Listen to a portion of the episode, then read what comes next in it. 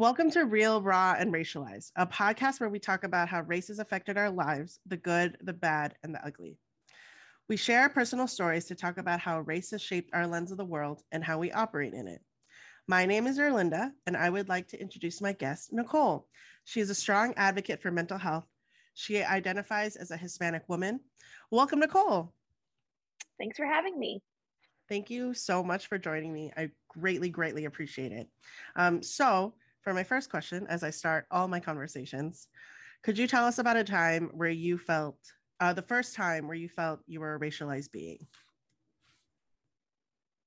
Sure. So I remember really distinctly being in elementary school. I was probably in first or second grade, and we were doing a family tree of just kind of identifying like our family.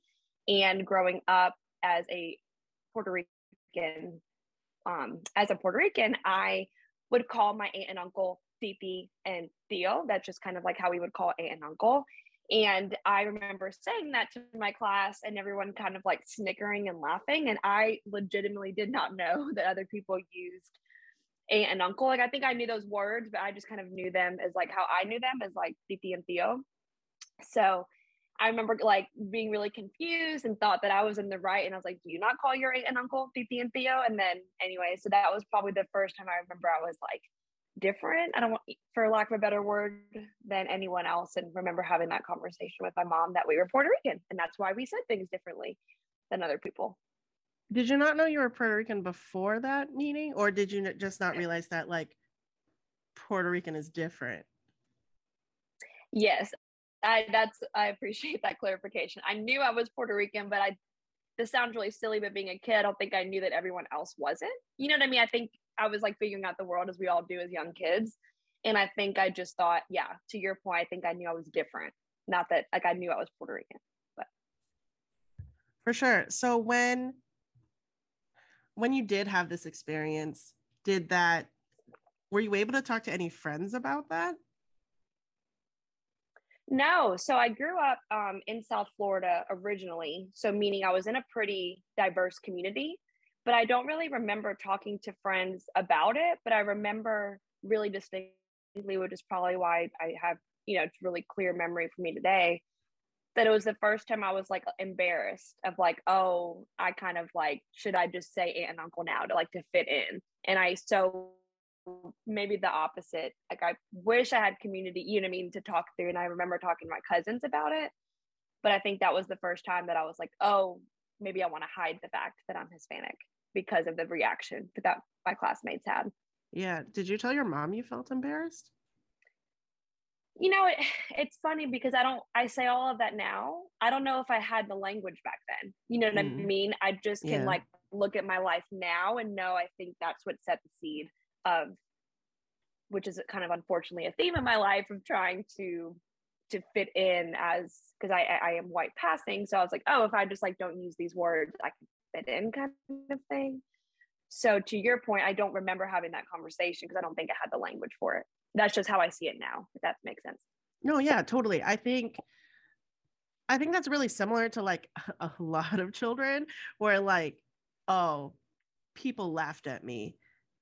I sh- this then is a bad thing and I should not do it or I should not do this.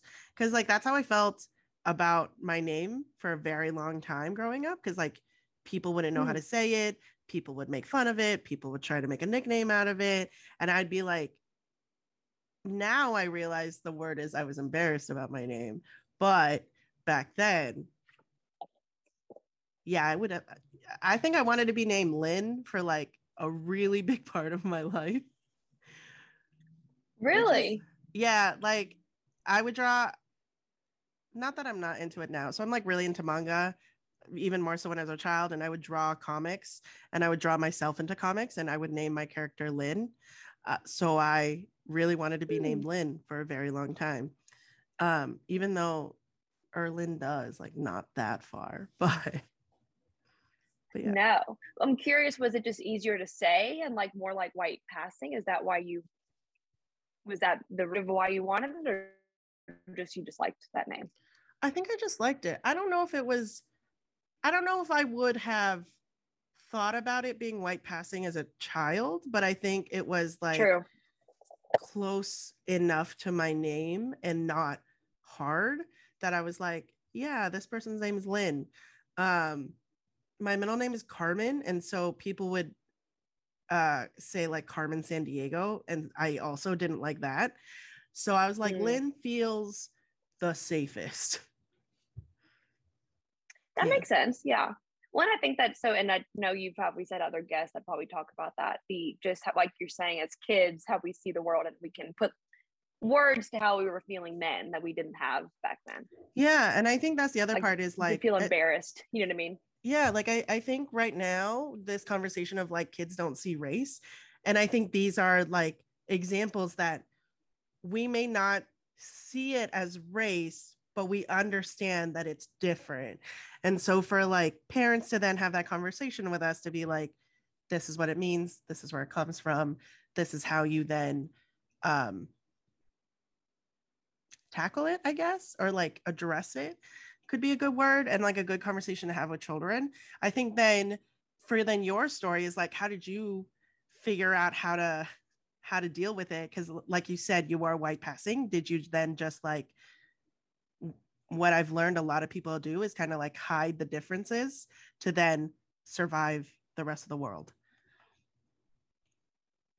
Yeah, no, and it's it that's quite literally what I did because I grew up, like I said, in South Florida. So I, I say that because I felt I wasn't as embarrassed then just because I so I was white passing, but I had a the last name Rodriguez. So obviously, you know, overtly Hispanic. And so I didn't feel that way as much in South Florida, but I really feel like I felt that way to what you were saying. I really did that more in Birmingham when I moved to Alabama when I was 12.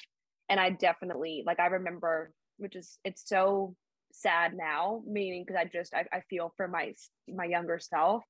But in middle school, when I moved to Birmingham and they would do, um, when they would take attendance, I knew obviously just kind of like where they were at in the alphabet by the last name. So when I knew they were getting to me and they would just say Nicole, I would just say, Oh, I'm here. Because I didn't want them to say Rodriguez. Oh. Like I oh. would try to cut them off. I know. And it's one of those things I never thought much about it. And then again, when you have the language for things and through therapy and all those things, I'm like, that's just so sad that I really felt that way. You know what I mean? And that I was like, I really did not want people to know, which they were going to know my last name regardless. So I don't know why I thought that was going to change everything, but um, so hopefully that answers the question. So I didn't feel that way as much in South Florida, but I did more when I moved to Alabama. Yeah, that's actually interesting because my first automatic reaction in hearing this story, I thought you would cut them off because they would mispronounce Rodriguez, as opposed to you not wanting people to know that you're a Rodriguez. Mm-hmm. That's a good point. Yeah, for I don't know if I got lucky because obviously that's absolutely an issue but with you know with, with a, a, cultural like name that a lot of people typically white people don't always know and you're right i don't think that was my thought process it was more i don't want to out myself because i was white passing to be known as hispanic again they would have known my last name but i thought i was doing something in middle school i guess I mean, for sure, when you're in middle school, you kind of just do whatever makes sense, whatever protects the image you have of yourself. yes, so sad now, but yes, just trying to fit in. I think during that time, do you think it worked? Do you think it helped? You know, it, I don't know if it did, but it helped me. You know what I mean? Like I feel like it helped me, but I but I don't know if it actually did anything. So I don't know how to answer that. You know what I mean? It's like I felt better doing it. But but yeah, probably didn't do much. Um, because we've been talking a lot about how like as we've gotten older and matured, um, and kind of have been learned the language for it. I guess when then did you realize like, oh, I am I am actively hiding parts of me to fit in? Oh, that's a good one. Um, I would probably say when I moved to Birmingham because that, so that was going into seventh grade. And when we moved to Birmingham, I didn't know much because that was really before. I mean, we had the internet and you know what we have now, but I, it wasn't like I could watch TikToks or videos of knowing what Birmingham was like. You know what I mean? So I don't think I knew the amount of racism that I was about to be in for for like you know what I mean. So I remember kind of like feeling that out when I got to my middle school and was like, wow, I went from being one of like many like Rodriguez's, and that was like obviously it's a really common Hispanic last name. I was the only Rodriguez in my grade, and it was very white. So I, I think I remember in, in seventh grade starting to make that distinction to what you were saying of oh, I am very much trying to hide who I am because I would hear how other kids talked about other Hispanic people and was like, mm. I don't want to be like, you know what I mean? So I remember being like, oh, like now I know who I don't want to know I'm Hispanic. You know what I mean? Hearing how they would talk. But yeah, so I would say about 12. Yeah, like you didn't want to be, your name didn't want to be linked to like, I guess these negative stereotypes, assumingly. Yes. Yes. And that was really, I would say, the first time because what happened in, in first and second grade was more of like oh maybe i'm just like different but i was i didn't experience any like racism you know what i mean it was more like when i moved to birmingham that i was like oh people are mean you know what i mean like there is an actual thing called racism that very much exists so all that to say i would say about 12 years old I feel like that's hard to have that realization at 12 years old to to be like, oh, I don't want to be that different. Did you talk to anyone about that? Like whether it be your mom, other family members, siblings, friends? Yeah, I didn't have many friends in middle school, but I definitely remember like that was a time that I remember having a lot more emotional intelligence, obviously, than I did when I was six or seven when that first incident happened. But no i i started therapy that year. I very much talked to my mom and my dad about it because i think it was an interesting we all were experiencing that change. You know my mom was even like wow yeah like i'm not fitting in at the elementary school for my sister. She wanted to be like room mom and anyways the whole other thing. So she, i think we all really it brought us closer as a family because we all were like where the heck did our dad just move us to because we all are really not enjoying it, um, for lack of a better word. But yeah, not as much friends, but I, I definitely remember talking about like actual racism and things like that with my family. And we were all really open about it. And like I said, I was in therapy as well. Wow, I really appreciate that. You're probably one of the first guests I've had who are like, no, we talked about it really openly with each other, and that brought us closer. I guess what backtrack, what um are your parents also white passing? Yeah. Well, so it's funny because I think they are, but uh, it, my friends don't think they are. You know what I mean? So it's mm. like I would think that they are, but according to other people, they are not. But my mom grew up in Puerto Rico, so she obviously knew English because her her dad was from Poland. Long story, she's half. So meaning she always spoke English to my, my grandfather, but growing up in Puerto Rico, Spanish was obviously taught more primarily. So, meaning she still has an accent to this day. And my dad was from the Bronx. So, well, my mom's originally from there too. So, I feel like it wasn't even just like racism of being Hispanic in Birmingham. We also just didn't fit in because we were like from the North too. It was, you know what I mean? So, I think people just knew we stuck out. And then, yeah, so I wouldn't say they are, I feel like they're white passing. But then my sister is adopted and half black and half half Hispanic. So she is not. So um I don't know. I think with our last name, people assumed we weren't, I guess. I don't know. Um, I guess with that, what was that like to then also hear the experiences your parents were having as adults and then the experiences you were having as a middle schooler?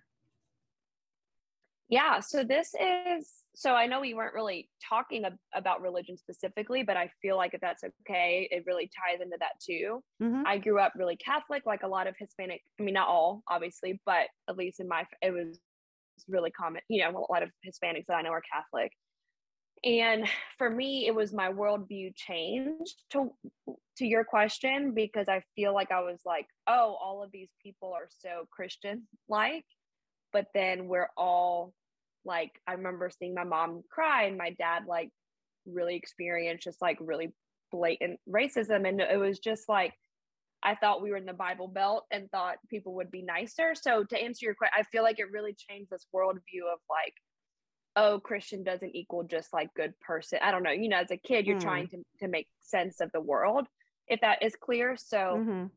it was harder for me because i feel like my my faith was so strong at that point and i really lost a lot of it because i was like these people are claiming to be really christian you know what i mean living in alabama and in the bible belt and i wasn't feeling that way.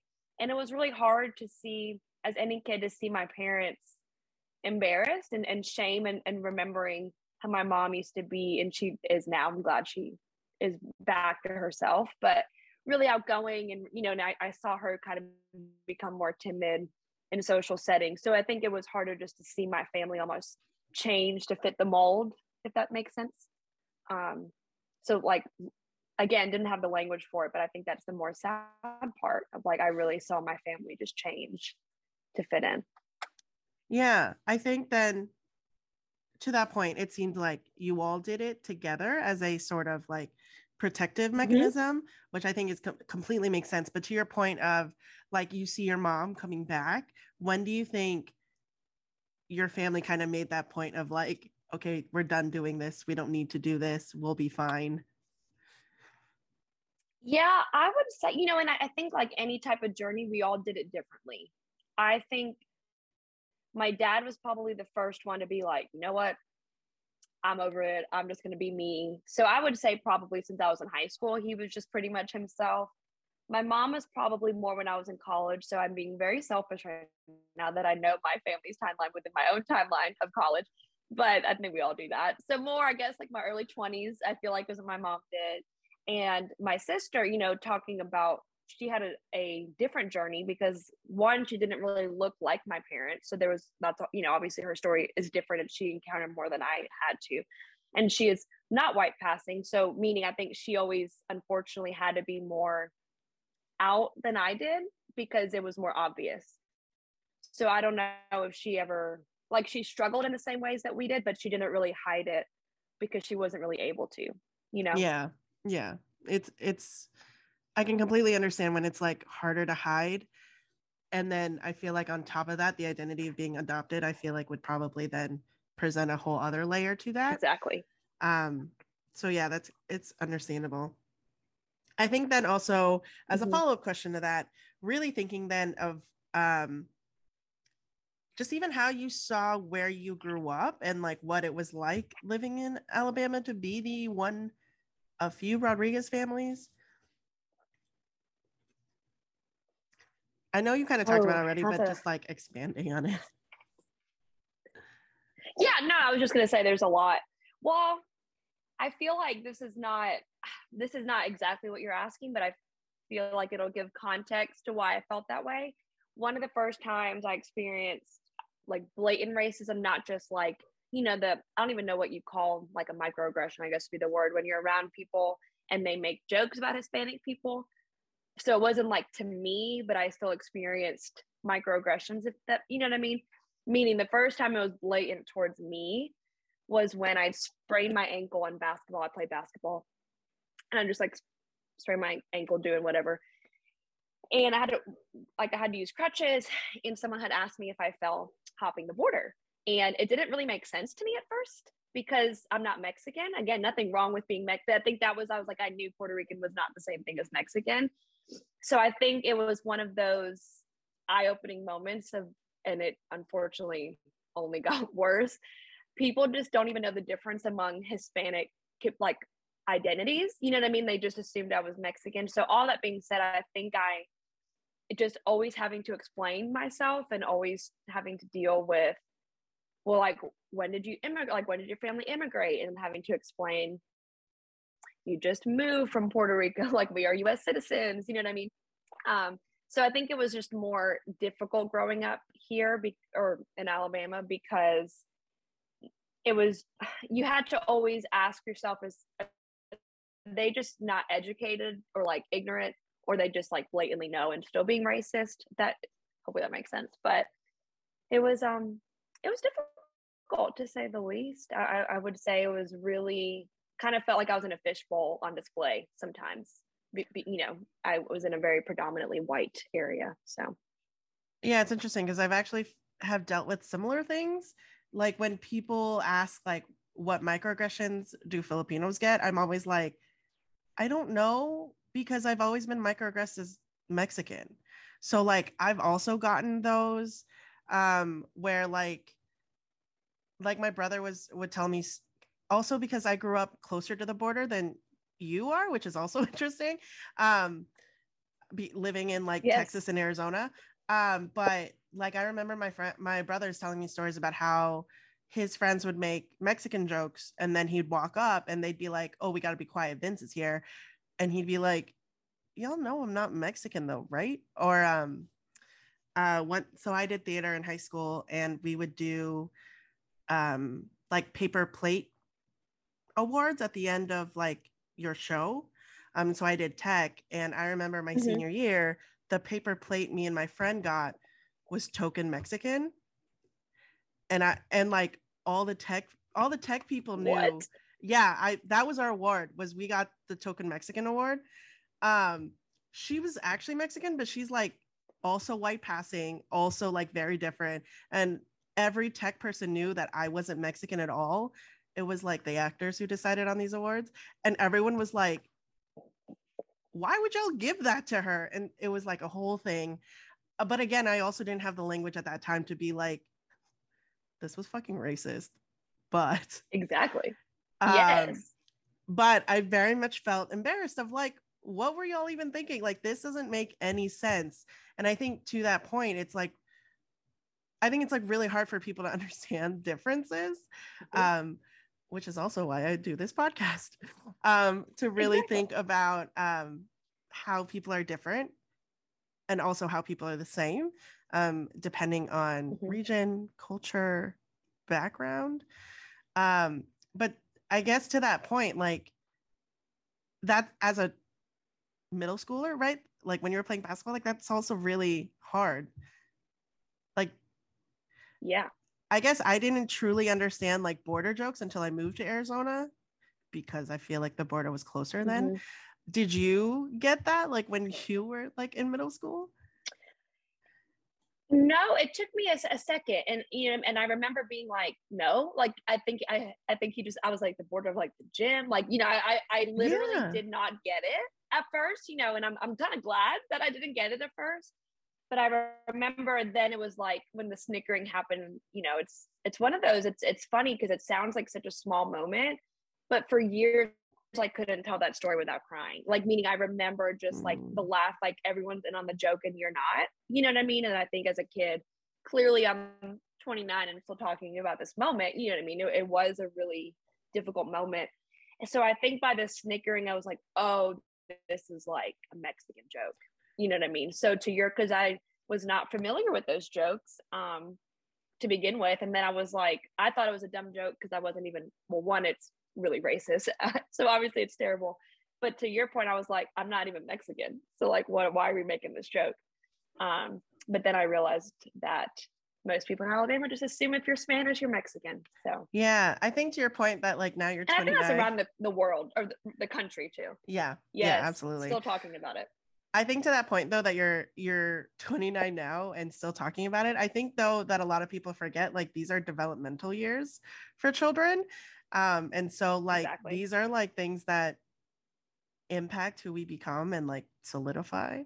Um but I think like you said like as we mature, as we learn, as we go through therapy, then we're like okay, now I have words for this. Now I get what this was. Yes. Or like I did this to protect myself in a time mm-hmm. where it just flat out sucked. Yeah. And I think the other part about the South, and I don't know if you, I know we were in different parts of the South, you know what I mean, in, in Texas and obviously Alabama that you grew up in. But I think for me, one of the most annoying parts that hasn't gone away, I feel like, or it did go away when I married my husband and took his last name, which is a whole other identity issue we can get into but was the idea of the luxury that people have when you say like where are you from? And they would always be like oh i'm, I'm from hoover alabama from birmingham. And i would and there's a lot of videos about this i know i'm not the only one. I can see by your face you probably know where i'm going with this. I hated that part of living in alabama because they're like where are you from? And i would be like and i knew i knew where they were going. Like i learned as i got older. I was like i'm from i'm from birmingham. But no like where are you from Like it was this, and I don't know if they meant it in that way, but it was this constant reminder that I didn't belong.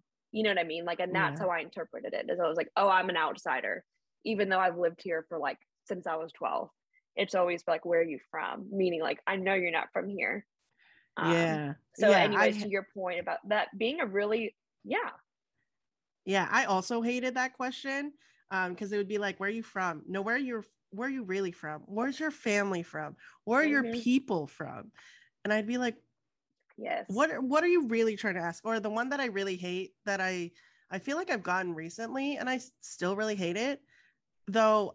I think when I was younger, I wouldn't have picked up on it ne- comparatively to now when people are like, What are you?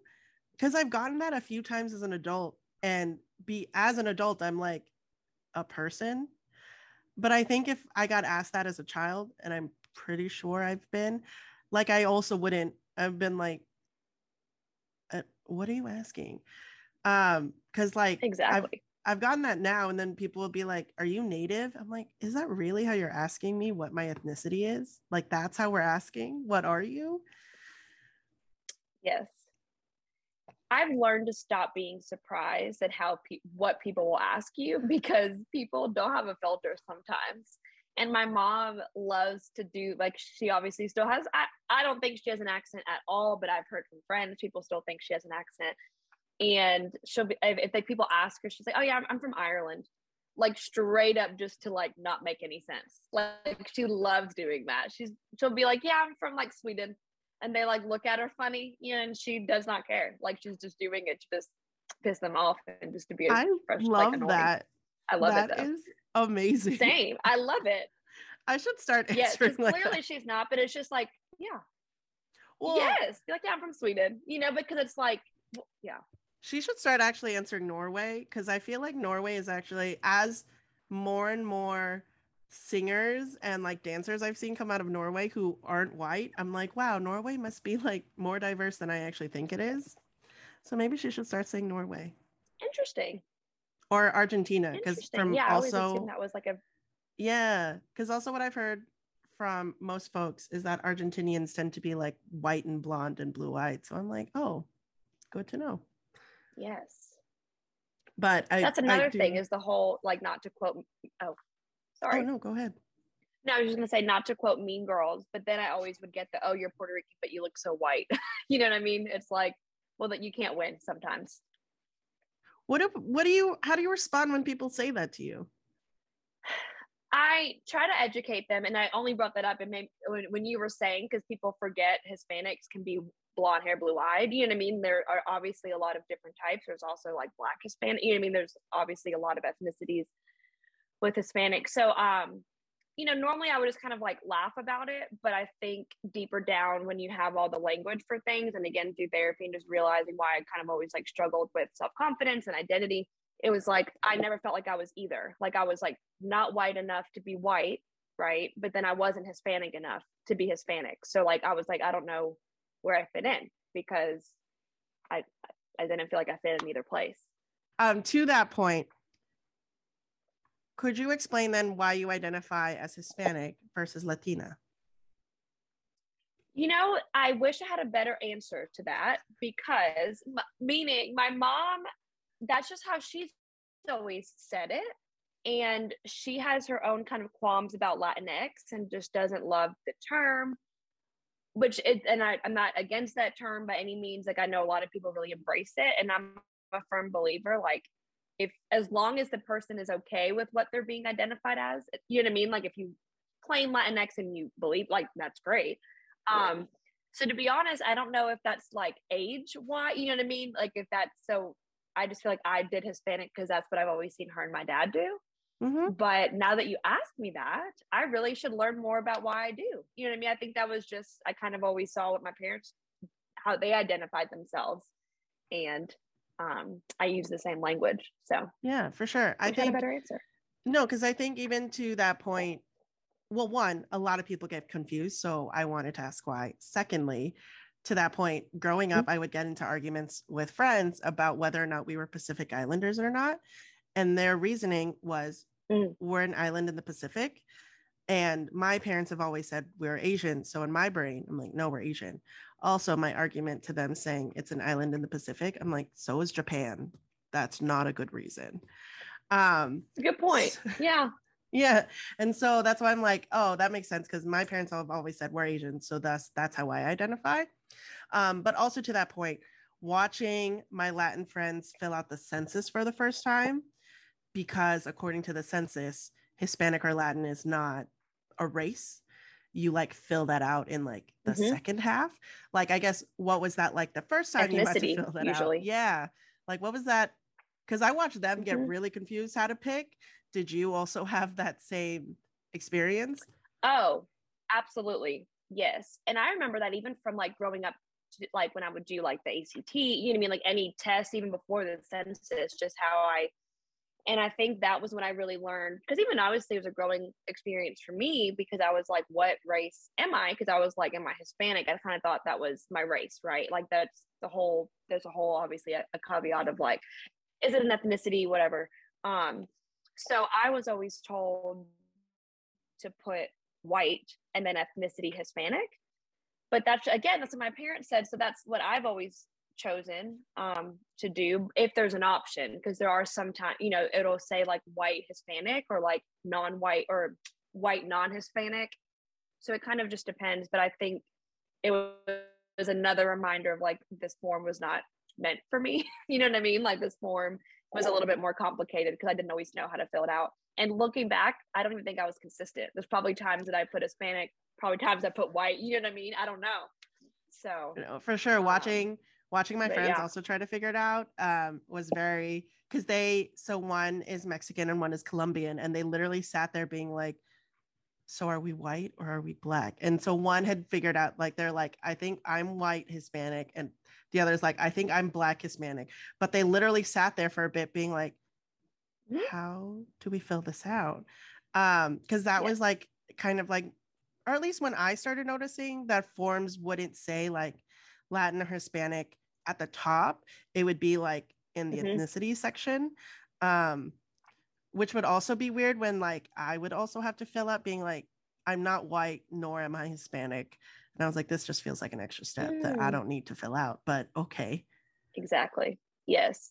One, you're never really taught, or maybe I I wasn't, so maybe I'll be more mindful um, if and when I have children of how to fill those out.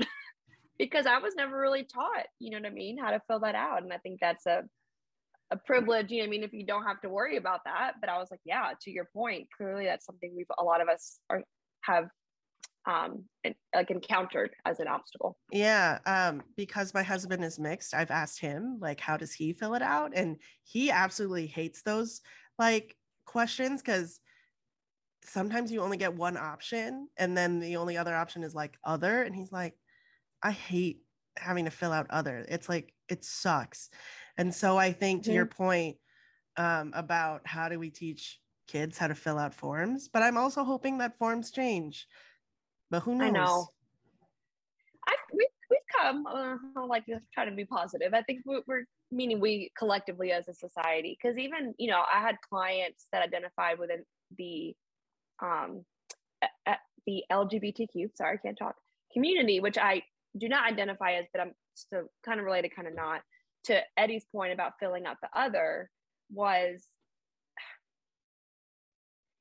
it's like another reminder, you know what I mean, that you don't fit in. You know what I mean? Like mm-hmm. it's just like an, another kind of like so anyways, I I'm, I hope that we do come a long way and not making people feel that way. You know, it's like an I don't know, just another added thing of like, oh, I'm different. You know what I mean? I'm an other.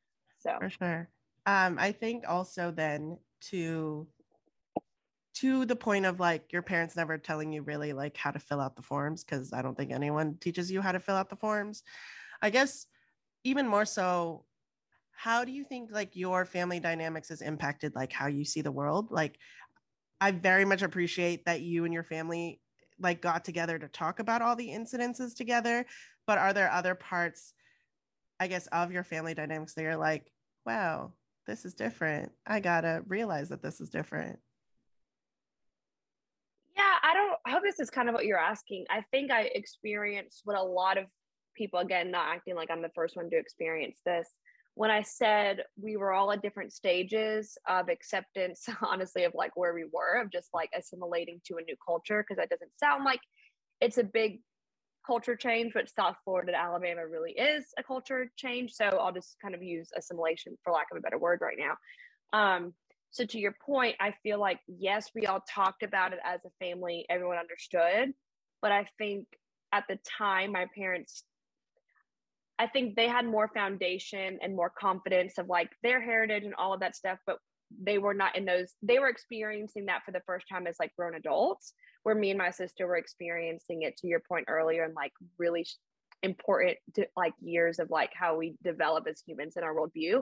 So to all of that point, I do feel like there was a strain on the family because I very much abandoned my Puerto Rican like I I I I literally did change to call most of my aunt and uncle aunt and uncle because I like I really be oh it, yeah I'm not proud of it obviously I don't feel that way now but to the family dynamic I do think it was hard when like my parents still were trying like again like like a lot of um minority identity and cultures they were trying to hold on to like their puerto rican you know just like the food she would make and like talking to family and i would like not i don't want any of it. Like i was like i just am turning my like for really all intent purposes i just like turn my back on it. You know i was literally like i want to fit in like i'm i'm white and i'm just going to embrace it. So i do think that impacted our family dynamic because i think like my parents again like most parents were like I didn't learn Spanish. like I don't know Spanish because I just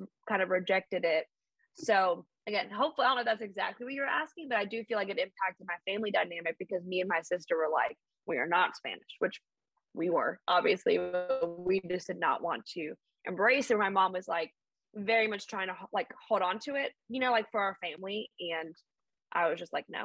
So um, I do think that put a strain on us for a long, not now, but I think for a long time we had that strain because you mentioned food, were you one of the kids who like was like, I only want American lunch. Do not give me like arroz con pollo. Yes. Like, don't give yes. me. Yes. Oh my gosh. Yes, because that's so funny, Linda. That's another elementary school trauma memory. I'm kidding. It was not. But as a kid, it was. My mom, so we would eat Vienna sausages, but we call them salchichas. That's just like the word that we use for them. Um, and she would make it with rice too. And I remember being, and I remember kids being like, what is that smell? And I, you know, just again, really silly now, but again, in, in really formative years, it was not silly. So I very much, Orlinda did that. I was like, I only want American lunch. Like, do not feed me. Like, or, or she would have like a tostones and, and she would put them in our lunchbox. And I was like, no. Like, and I, I love, I, I always loved the food. I just did not bring it to school so sad, you know, and I love that you're offering space to have this conversation because it's like so healing now. You know, I'm not in that same place, but it just kind of shows you how insidious racism is. You know what I mean? That it, I really was just like, I got made fun of for this. I want nothing to do with it, you know, and it's sad, but yeah, yeah, it's funny because um, me and another guest um had talked about like things we've been made fun of that like are like really popular now. Like I think kids now. Mm um, like for example one thing that um, i mentioned this in another episode but one thing that really gets to me is like the popularity of bidets right now.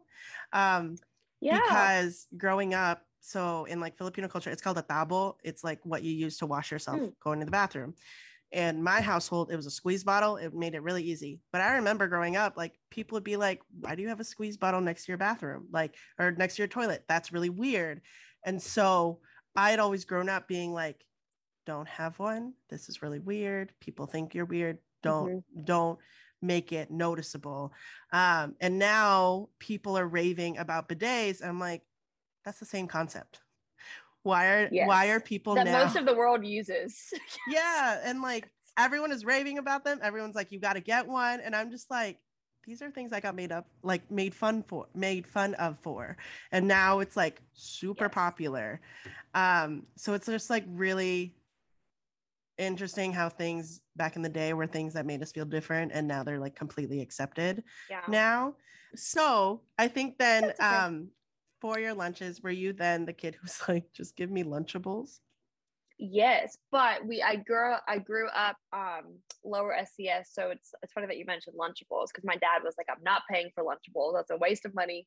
So my mom, sweet mom, if she ever listens to this, I hope she knows I still remember this. She would make me Lunchables. Like she would literally cut That's my so ham cute. in circles. No, yes, it like literally and give me like saltine crackers, you know, for like the little base and cut my cheese in square anyways. And I'm not even making that up. She was yeah, she's a great mom, but no, for she sure. She made us lunchables. Lunchables are so expensive. That's why I was like, it's a special day when I get a Lunchables, especially the pizza ones. yes. I was like, yes. Oh, I got this is a treat. I got a pizza Lunchable. Um, but that is so cute that your mom like cut them out for you. Yes. So yes. cute. Because I, I obviously I'm sure we could have afforded them, but like you said, I mean they really were like unnecessarily expensive. So she was Mhm. like, clearly we could just get ham and cheese in bulk and all that stuff. Yeah, no, it was very sweet and and she Yeah, have you seen the the 'em for. Lunchables now? They're like full on boxes now, and they come with a drink. I'm just like, are they? what? Yeah, they're full on boxes. Oh my god. And like, I've seen one where it's like a full on sub inside. It's like, what is this? This is not what I grew up Oh on. my gosh. Yeah, they're very. bo- they're- No, yeah. And I used to so love the hot dog now. ones too. Oh, I've never. yeah. Had, there's and a I- hot dog looking one? back, I don't think I would eat Yes, they used to be like small. Anyway, I probably wouldn't eat them now, but it was a good day if I got a Lunchable. To you- Yeah. to your point, so that's funny that we had that same experience. I was like, oh, Um, we have money today. If I have for real. Um, two though, a lot of our conversations have been like, I have now unlearned a lot of these things. I guess what was the process for you in unlearning? Ooh, um, that's a good question. I think unlearning is uncomfortable because I, I think I just got used to the status quo that I had kind of made for my life. You know what I mean? So I think like any type of growing can be uncomfortable. But I think for me too, it was um, dealing with a lot of the shame of wow, like look how much I really let other people dictate my life. Of like, look how much I like to this day, I really don't know a lot of Spanish. Like, how, how sad is that? You know what I mean? So it's more, I feel like for me, it was the guilt and shame of like, and almost trying to catch back up of if that is the right term of like, no, because now, you know, really after since college, I feel like I've really wanted to get more back into my culture. Um, so I think it was just hard, like I said, to accept the sorry, to recap what I just said, to accept the guilt and shame that I felt and also just to realize um because i think i always did not agree with everyone around me in alabama but i still picked up on some things just because of where i grew up primarily. I feel like you do a lot of your growing up after 12 you know what i mean? Um where i had to unlearn some things that i had learned from down here if that makes sense. Like there's like some things that stuck to me that i wouldn't say are are like racist but I hope i'm making this i had to unlearn just kind of of like what my society around me had kind of taught me, if that makes sense. yeah, I had like to be like, had no, just to, 'cause I grew up here does not mean I agree with them.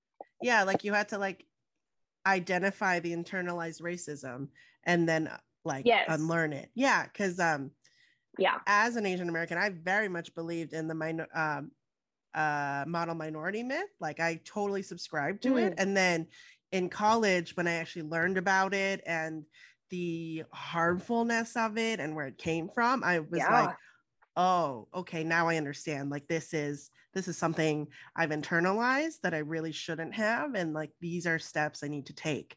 Um, but to that point like i very much know and have met very many people who um, have had ex- uh, similar experiences to you and really being like wow i have to unlearn all these things what steps have you taken to kind of dive back in your culture and just unlearn and like what advice would you give to others Yeah, so I would not, as far as advice, I would not push it. Like, I think I had to be ready to do it. Like, I feel like I knew when I was ready and had more of a foundation of just as my identity and myself after college. So, meaning, I think if I was pushed to do this younger, I don't think it would have worked, if that makes sense. My advice is really just like to meet yourself where you're at, of wherever you are in, in your journey, you know what I mean, of being, uh, well, we all are human to the to the title of your podcast. We are like a, a racial being. But anyways, to that point, meet yourself where you're at.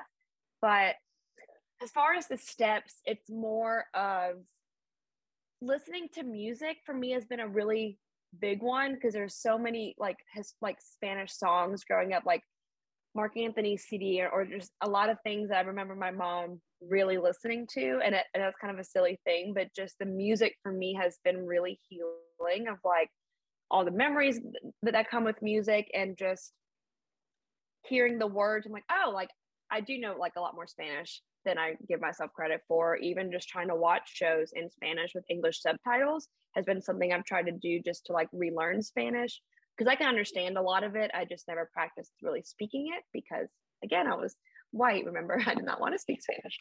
Um, but I and also just like talking more to my family members about their experiences in Puerto Rico. And I think what also really helped is unfortunately everything that's happened in Puerto Rico in the past 10 years of just kind of seeing where a lot of my family grew up is no longer there. Like they were really impacted by the hurricane. So really trying to just kind of learn more about the island that really shaped my family. Um, which is kind of hard not to get political because that's a whole other thing. You know what I mean? To a- advocate for Puerto Rico that unfortunately needs a lot of help right now. Um, but I, w- I would say those are the steps that I've been taking. Have you ever been to Puerto Rico? Oh yeah, I have. Um, a few times but I haven't been recently. I was a sophomore in high school the last time I went. Hmm. And that's another type of grief seeing my mom and aunt really grieve just with all the hurricanes of like hmm.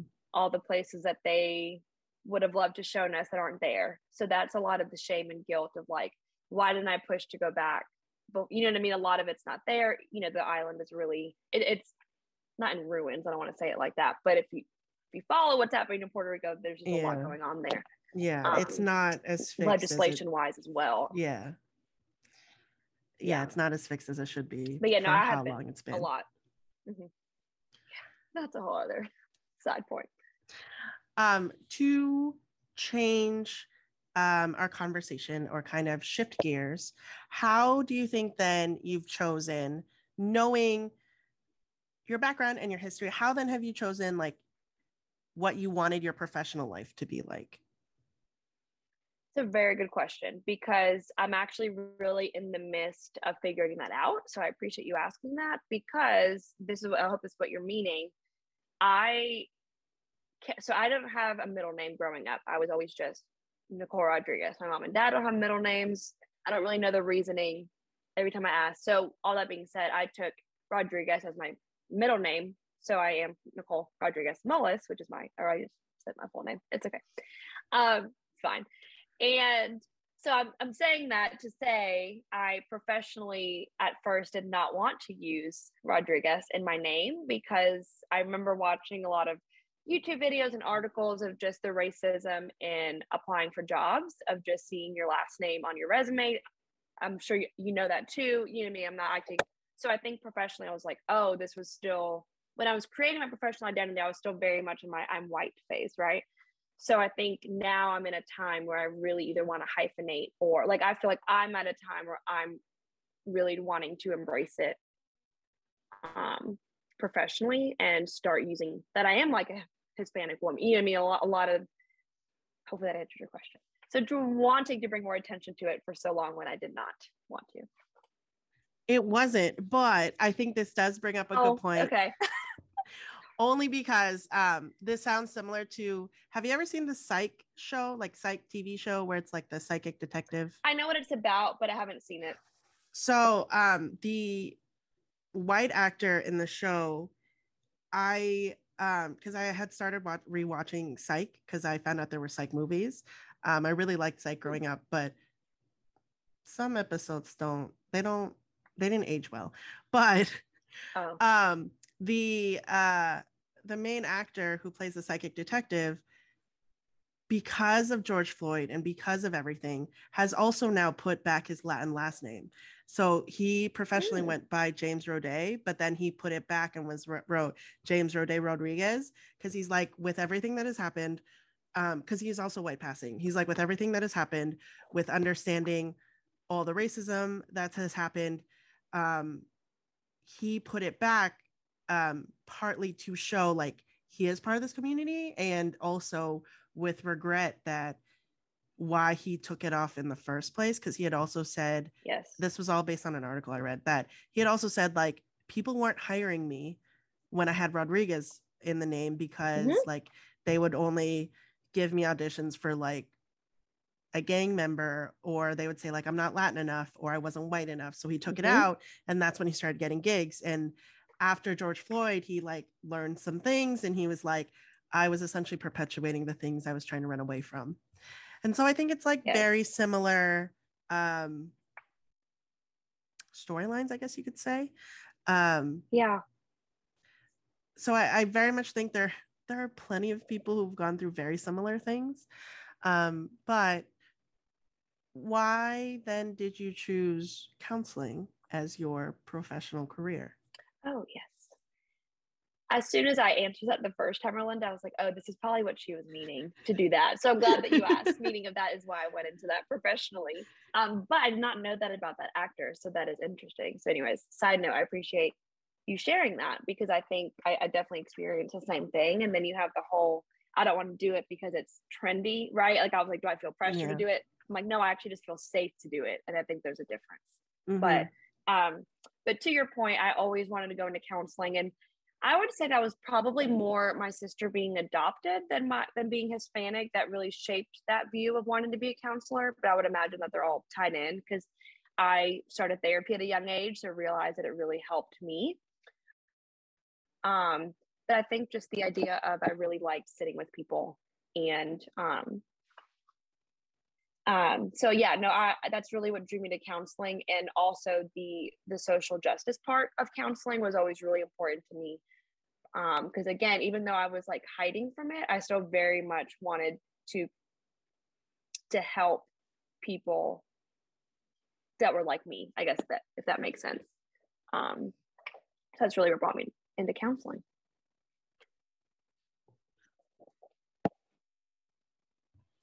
Do you think you've been able to like complete that goal since being a counselor and since um, being able to therapize clients? There's not a better word. Therapize. Therapize. I know. I know. I i think so because this is again a little bit of a tangent but it for adding context i think it's more when i would have hispanic clients knowing how felt how safe they felt of like oh wow i'm really able to offer a space to them that i wish i would have had when i was younger. And just realizing that it's important for representation in general which is why i loved working in higher ed as a therapist because i was like oh i want like i literally went all through college never having a latin professor or to my knowledge I, I should say you know if they did it wasn't obvious. Even like when I took Spanish, Orlinda, like they were still white professors. Um, so I think it was to all of that point. One, I feel like I've been able to offer that safe space, but also I hope that it, it was helpful to see that I, I was a first gen. I am Hispanic, and I can work in higher ed and be a counselor and all of those things. So what is that like for you to be able to give that space and like see the effect um, it has on students because i would imagine many people are like you that you're that many of us are like i want to give um, to the students and the people after me the things that i couldn't get. It's kind of emotional sometimes. Like i remember really sitting with clients and as a therapist as you know in i'm sure you had some more training. Obviously it's not our time to be emotional but uh, there was a client that i remember i cried after just because i was like wow i I really admired my clients because they were younger doing the work that I really hid from for a long time. And I was like, wow, I love how far we've come as a society. You know, I mean? that they're able to do a lot of this work now, where I was very much not there. So it's kind of emotional for me to reflect on, if that makes sense. Of like, oh, I really, you know, I admire that they're there, but also just to see. We all know that feeling when we feel we have a safe person to talk to so I loved and I would hear that feedback because I was like, wow, I am really able to do what I wanted to do. So when you asked, did I feel like accomplished? I, I do feel like I did that. Yeah, it must feel really rewarding. But also to your point, I, I agree. Like when I meet other college students or like high school students who have language that I'm like, I didn't get this till college or like after. And the fact that you're able to do it now is extremely impressive. Mm-hmm. But sometimes I'm like, is that because of like social media is now more widespread than when we were younger? Because we had social, but it was not the same. Yeah, it was not. Was nowhere near. it was not no. like this. MySpace was not help, this. You know, I mean, yeah. No, I uh, petition to take or to bring back MySpace. I loved MySpace, but looking back, it probably would have been helpful to your point. We probably would have learned a lot more language on social media, or I would have, you know, like I follow like Latinx therapy accounts. Like there's a lot of those, you know, Instagram and or off. I'm like, this would have been helpful because there's, you know, on top of being a counselor, as you know, then there's obviously to be a culturally competent counselor, right? So meaning I was even learning language from within my own Latin community of like, oh, there's a word for this. Like I never knew, you know, like kind of really kind of talking about unlearning. That's a whole other thing. I really had to unlearn too, just a lot of the, I don't want to say toxic because I do love my culture, but just kind of understanding like gender roles, you know what I mean? Like a lot of things like that in the healing process of like, we do have more language. We don't have to fall into the same gender roles that our my grandparents did and things like that. That can be really evident in Hispanic and minority communities. But yeah, yeah I gotta bring of, it back to mental health. I have those um those days where I think about like the parts of my culture that I feel like are problematic. Do I feel like they're problematic because I'm American? Or are they actually problematic and really thinking and kind of balancing the between of like the like harm in something being traditional because it's traditional or the or like am I just shitting on traditionalism, you know? And so I'm like, those are like, point. yeah, yeah, like those are debates I have within myself about different things that I'm like, do I feel like this is wrong because it's actually wrong or because I'm American and those are different ideals? So it's it's it's been a yeah, very interesting, absolutely. like right, especially in this time of like decolonialism and really thinking about what does that look like? How do you pick the parts that you're like these are the healthier parts like these are the parts we want to celebrate versus yes. the like other parts that were like maybe that's not the best um but yeah but yeah. I, say all that to say thank you so much nicole for joining me today i very very much enjoyed our conversation yes. um, we are unfortunately out of time but to close out is there anything that you would like to promote or to talk about or just last things well, one, I appreciate you having me. And just like I said, is even healing for me to talk all through this. And I know you do that for a lot of people in this podcast and for yourself. So I appreciate that. And also with everything going on in the world, I just encourage people to look into Planned Parenthood if you're in a state that does not, um, with all of the legislation going on. And that's really what I would encourage people if they have um, the means to donate or just to get involved in um, a local Planned Parenthood. Great. I concur. Thank you so much, Nicole. I very much appreciate it.